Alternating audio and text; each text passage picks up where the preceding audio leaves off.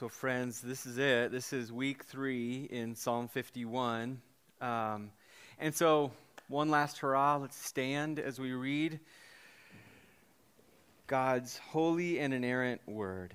Psalm 51, verses 13 through the end of the chapter.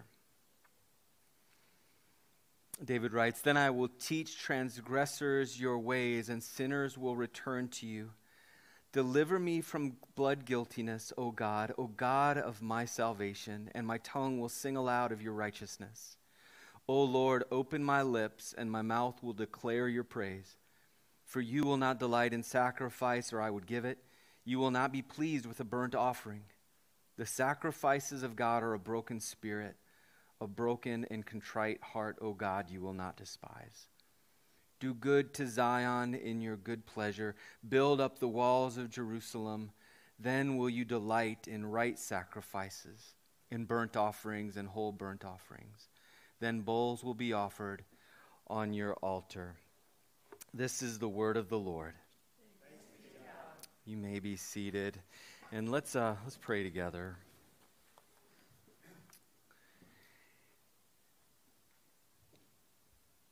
Heavenly Father, um, just as Audrey just mentioned, we, we um, come to your word, we come to you, and we have expectations, Lord God, that you will do what we can't do, that you will provide what we need for your glory and for our joy. And so, Lord, would you bless this time now we have as we focus in on your word? And, Lord, would we apply it to our lives um, to be a blessing to those around us? So, thank you, God, for this church. Thank you for your worldwide church. Thank you for um, your grace to us in Christ Jesus, our Lord, our King. We pray in his name. Amen. So, friends, in, in my limited life experience um, and I guess 16, 17 years of, of pastoral ministry, I've observed this human propensity to align in proximity with, with one of two extremes, one of two poles. Um, the first of which, uh, the one pole, is for those who would rather not give any thought to sin. Um, the mere mention that God might have laws or standards is offensive, and so better to be just terribly vague about whatever law there might be, or most likely just making yourself the arbiter of what's right and wrong, good or evil. And um, at this far end of the spectrum, is uh, the one who would say, I'm a law unto myself, where we get that word autonomous or autonomy, uh, auto, self, monos, law. Um, I'll make the rules. And, and I think this is the type of person that marches along to uh, Ernest Henley's ideal for autonomy in Invictus. It matters not how straight the gate, how charged with punishments the scroll. I am the master of my fate. I am the captain of my soul.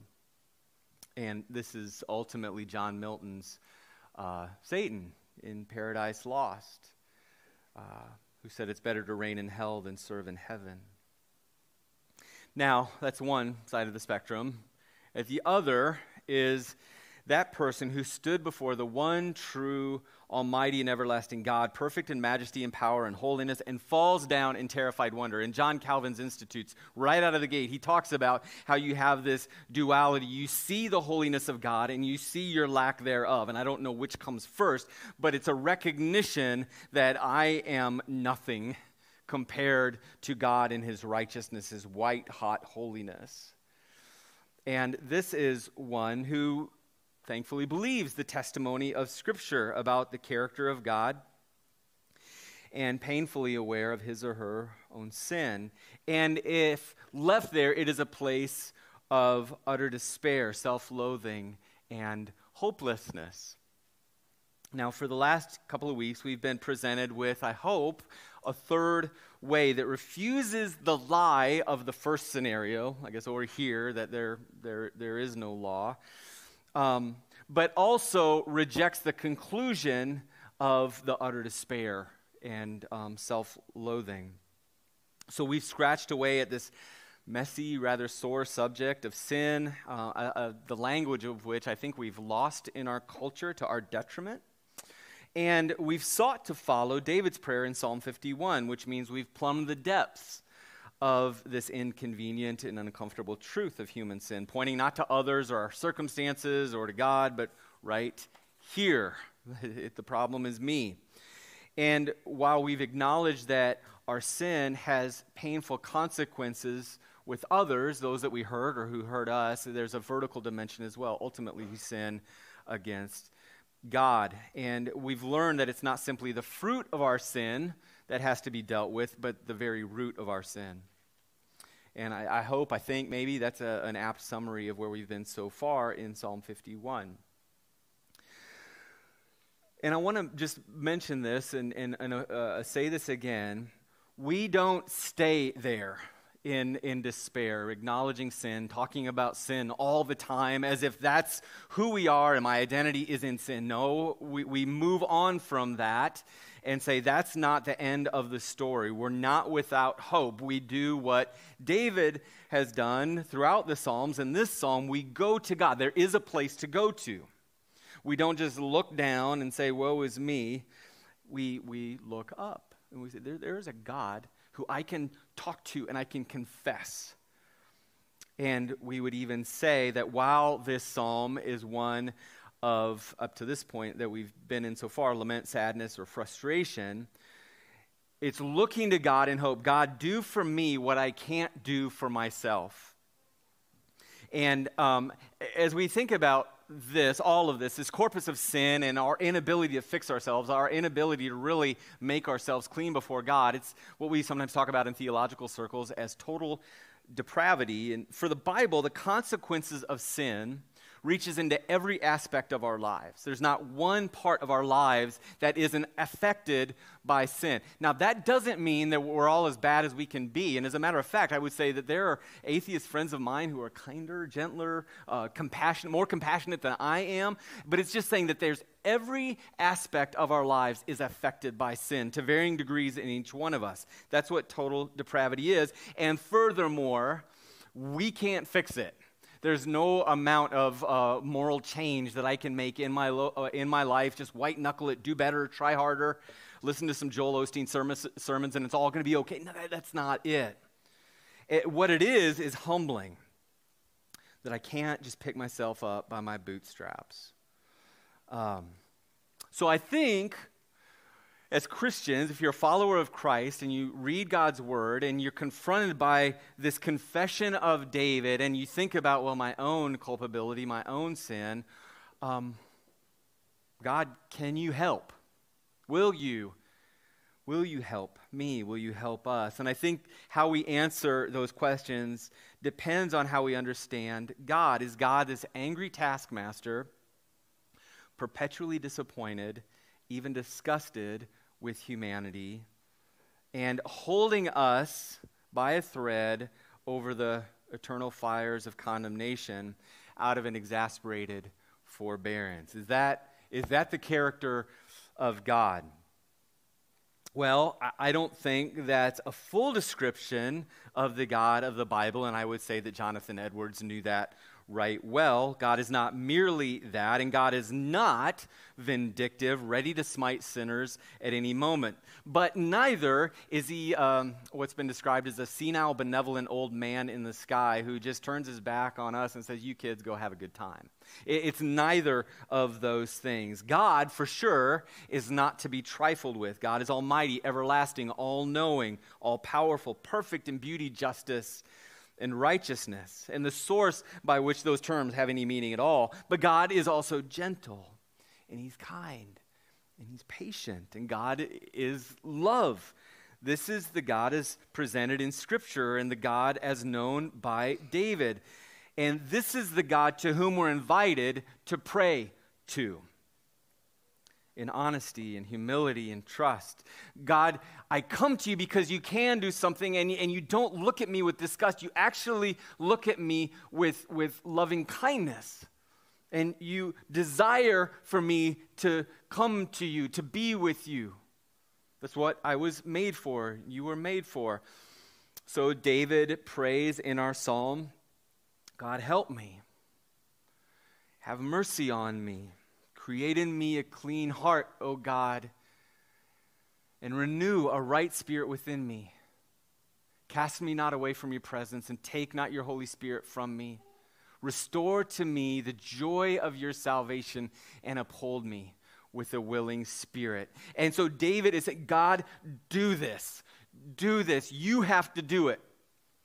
And, and, we can look throughout the Old Testament. We can look even in, particularly in the Psalms. God, you are the one who has to do something. I know I'm a mess, and I know I can't fix the mess that I've made. So, God, would, would you do something? And we have hope that He does. And, and I think we see in our passage today how the tone changes beginning in verse 13. I will then teach transgressors your ways, and sinners will return to you. That's the idea. That's where this is all going. It presumes that God will forgive, resulting in interior renewal, nearness to God, enlivened spirit, and even joy. Again, what God desires. If we would look at Ezekiel 18, have I any pleasure, God says, in the death of the wicked, and not rather that they should turn from their ways and live? Or 1 Timothy, God desires everyone to be saved and come to the knowledge of the truth. Humans were made for that, to be in nearness to their Creator to live in dependence upon Him. We were not created for autonomy. We were made to love and trust God, the one in whom we must abide if we're to be truly human, if we're to flourish, if we're to experience joy.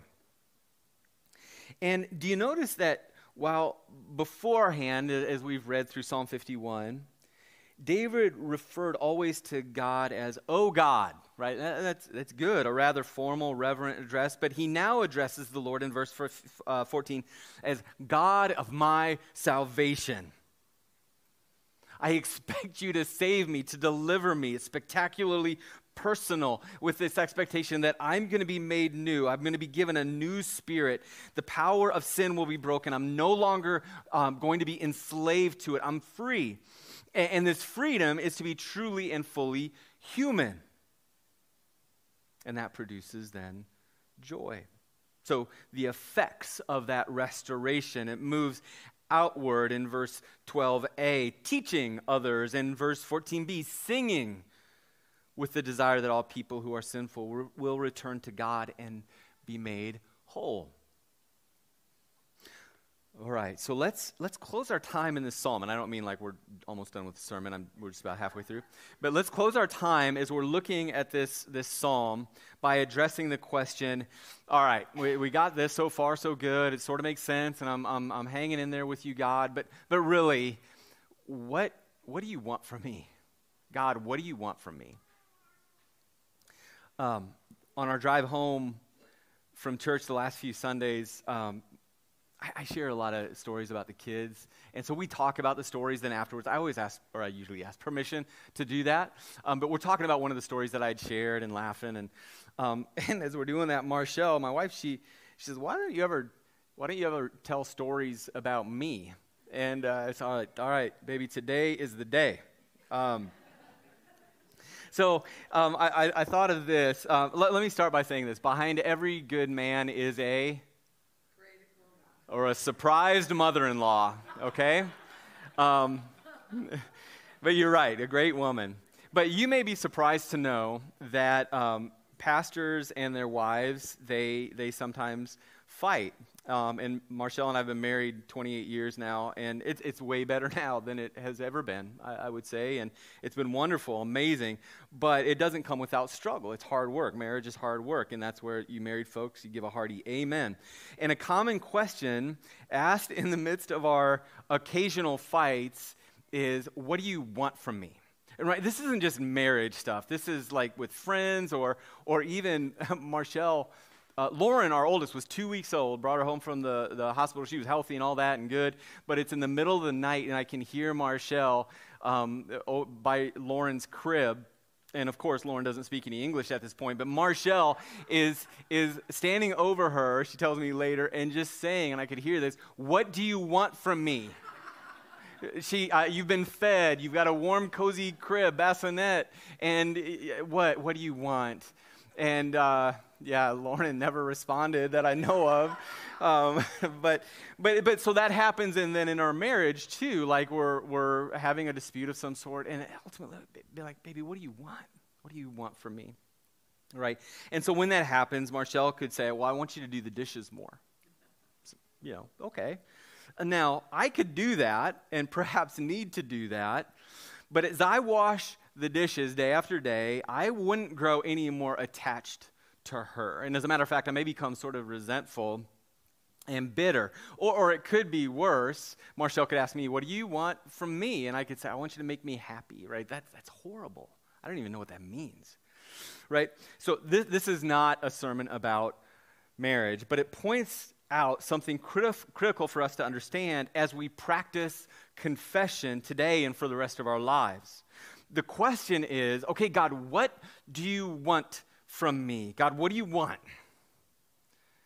Help me to understand what you want from me. That's the question. And, and I think in our passage today, and we see throughout Scripture, other places as well, we know what God doesn't want. In verse 16, for you have no delight in sacrifice. If I were to give a burnt offering, you would not be pleased. Now, now I hope that if you've been here the last couple weeks, that would give you pause wait a tick. For the last number of weeks, we've talked about how critical sacrifice is. It was central feature of temple uh, worship for the Jews. And we talked about blood atonement, the sacrifice of animals' blood for mine, for ours. And now we have this. That's confusing. Throughout the Old Testament, we hear the refrain from God who instituted, who commanded the sacrificial system, now saying, I don't want it. It's a stench to me. It's insulting. Keep it. Do you think that's going to make it right? And we see this not just in Psalm 51, but Psalm 50, Isaiah 66, Amos 5. Is it the sacrificial system that God denounces? No, it, it's, it's the empty ritual. When it's viewed as merely transactional, as a duty. I screwed up, I guess I better go do a sink load of dishes. I screwed up. I guess I better go to church. So we say, just as a marriage relationship is not transactional, neither is our relationship with God. And at the same time, it's not merely emotional and, and just about our feelings. Feelings and emotions, they're great, and we were made to have them, but sometimes they can't be um, trusted. And in a great book on marriage by Gary Thomas called Sacred Romance or Sacred Marriage, um, he says it's too brittle if it's just that, if it's merely that. We, we need more than that. Okay, so God, what do you want? Well, verse 17. The sacrifice acceptable to God is a broken spirit, a broken and contrite heart, O God, you will not despise. So here too, we find support in scriptures. This isn't just a one off. In Isaiah 66, this is the one to whom I will look, to the humble and contrite in spirit, who trembles at my word. Isaiah 57, I dwell with those who are contrite and humble in spirit, to revive the spirit of the humble and to revive the heart of the contrite. Or Psalm 34, the Lord is near to the brokenhearted and saves the crushed in spirit. In the New Testament, Jesus quotes Isaiah 61 The Spirit of the Lord God is upon me to bind up the brokenhearted. Do you notice that, that trend? What's this all about? It's, it's about the heart. So, what does God want? Not your sacrifices, not your good works. He wants your heart. And, and we've talked about how Psalm 51 is a liturgy of the broken heart. And so our relationship with God is not merely transactional or cold duty, and, and it's not merely emotional and, and, and happiness, right, and feelings. I think both of those things betray either a Pollyanna ish triumphalism that says my son, sin doesn't really matter, or a kind of a Cassandra ish pessimism that insists I'm a worthless wretch, period. So, like, no, neither utopian Tigger or um, depressed Eeyore, pessimistic Eeyore. So, how does God hold these together? Well, I think it's this thing, diagonalization. I don't even know if that's a word, but it's the idea in my head. Diagonalization, where you've got duty and feelings. You've got promise and passion, and they're all kind of working together. And, the word given in Scripture for this is covenant, which is defined as more loving and intimate than a legal contract, yet more binding and enduring than an emotional relationship. And we remember that God is the initiator. God is the covenant keeper. God is the hunter. God is the husband approaching at infinite speed, pursuing us. And then sin is breaking that covenant cheating on God. And then grace is God coming back and saying, I'm going to do something about it. Though your sins be like scarlet, I'll wash you white as snow. I'll never leave you or forsake you. I'll give you a new heart and a new spirit I will put within you. And this is important. There was a recognition, even within the system, the sacrificial system, it could never really change the heart ultimately. That's because when we read this in Hebrews 10, Andrew read this, it's impossible for the blood of bulls and goats to take away sins. The sacrificial system was pointing forward, ahead to something greater, a sign intended to signify a deeper reality, a true cleansing, true forgiveness, true reconciliation, covenant confirmed, ratified by Jesus Christ, the sacrificial lamb. Which brings us at long last to something in the context of Psalm 51 and sacrifices. Do you know, do you know what um, sacrifices are required for murder in the Old Testament or for adultery? A bull, maybe, five doves, ten goats, and a grain offering? None. There, there was none. The penalty for murder and adultery was death. Only death. And then we, maybe with sinking heart, after we've rallied and told ourselves, well, I haven't done that, we remember that Psalm 51 has already declared that our sin is more than what we do, but a disease with which we are afflicted from the time we're conceived. And not only that, Jesus broadens the scope of murder and adultery to include unrighteous anger and lust, and we are all guilty. What's the penalty? Death. Only death. To which God responds with this Here's my son. The new covenant of God, the husband, claiming his bride. Jesus taking the penalty for our violation of the covenant, us getting the perfect record of Jesus keeping the covenant. That's how much God loves his bride, the church, you, me. He sacrificed everything for her. And God's action in Jesus gives us the answer to the question God, what do you want from me? What do you want? The answer from God is, I want you. I want you. Now, I, believe that this love expressed in the new covenant is the only thing powerful enough to change us, that we might desire Him. That God wants us, and God wants what's best for us, and that God um, would have us to be united in heart, in will, in desire with Him. And, and this is a prayer that I pray every day for my kids. You probably do too, or for your friends and family. God, draw them to yourself, that they would desire you above all else. So, worship here at Ironworks is very structured. It's very liturgical. Andrew mentioned this. We go through really the whole gospel story from the beginning of the service, um, God's invitation to come near. Um, we talk about the tragic reality of the fall and we confess our sins. We proclaim the redemption that's given in Jesus Christ and the promise of his coming kingdom. And this story is reenacted every week in this church and, and, and hundreds, thousands of others throughout the world.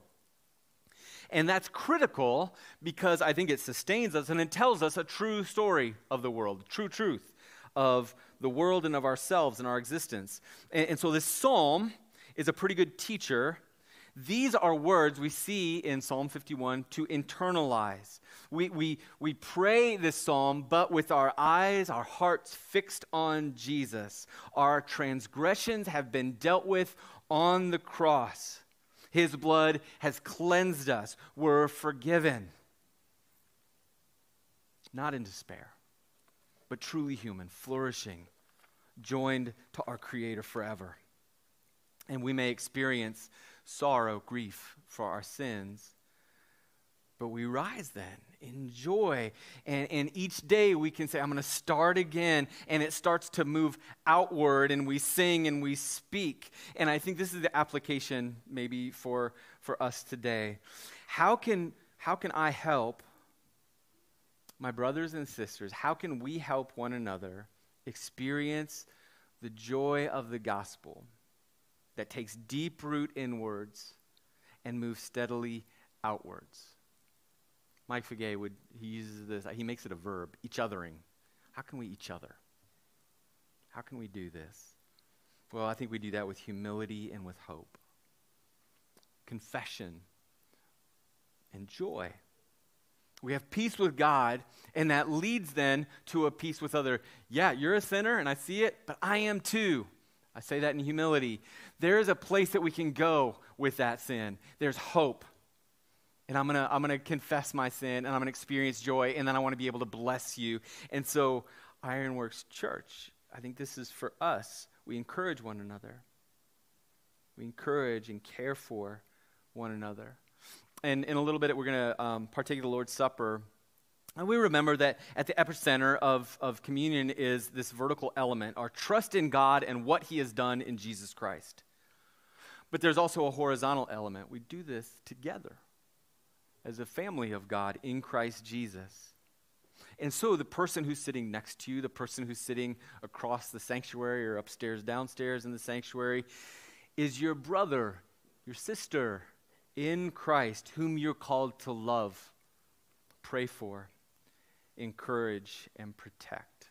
So I'm going to pray, and then we're, I think we're going to sing. I can't remember the order. But then when we do communion, I'm going to give some special instructions. It's not going to be that different, but we're going to tweak it just a little bit, all right? And so let me pray, and then we'll continue with our worship. Heavenly Father, God, thank you for um, this body that you've drawn together by your sovereign power and grace. Thank you for these brothers and sisters in Christ that I didn't even really know that I had um, until um, I got to know them. And thank you, Lord, um, that you are our Creator who loves us. We are counted, Lord, as your beloved in Christ Jesus. And Lord, I pray that you would continue to encourage them, grow them, bless them, um, fill them, Lord God, with your Holy Spirit, that their lives would be ones of joy, thanksgiving, and hope.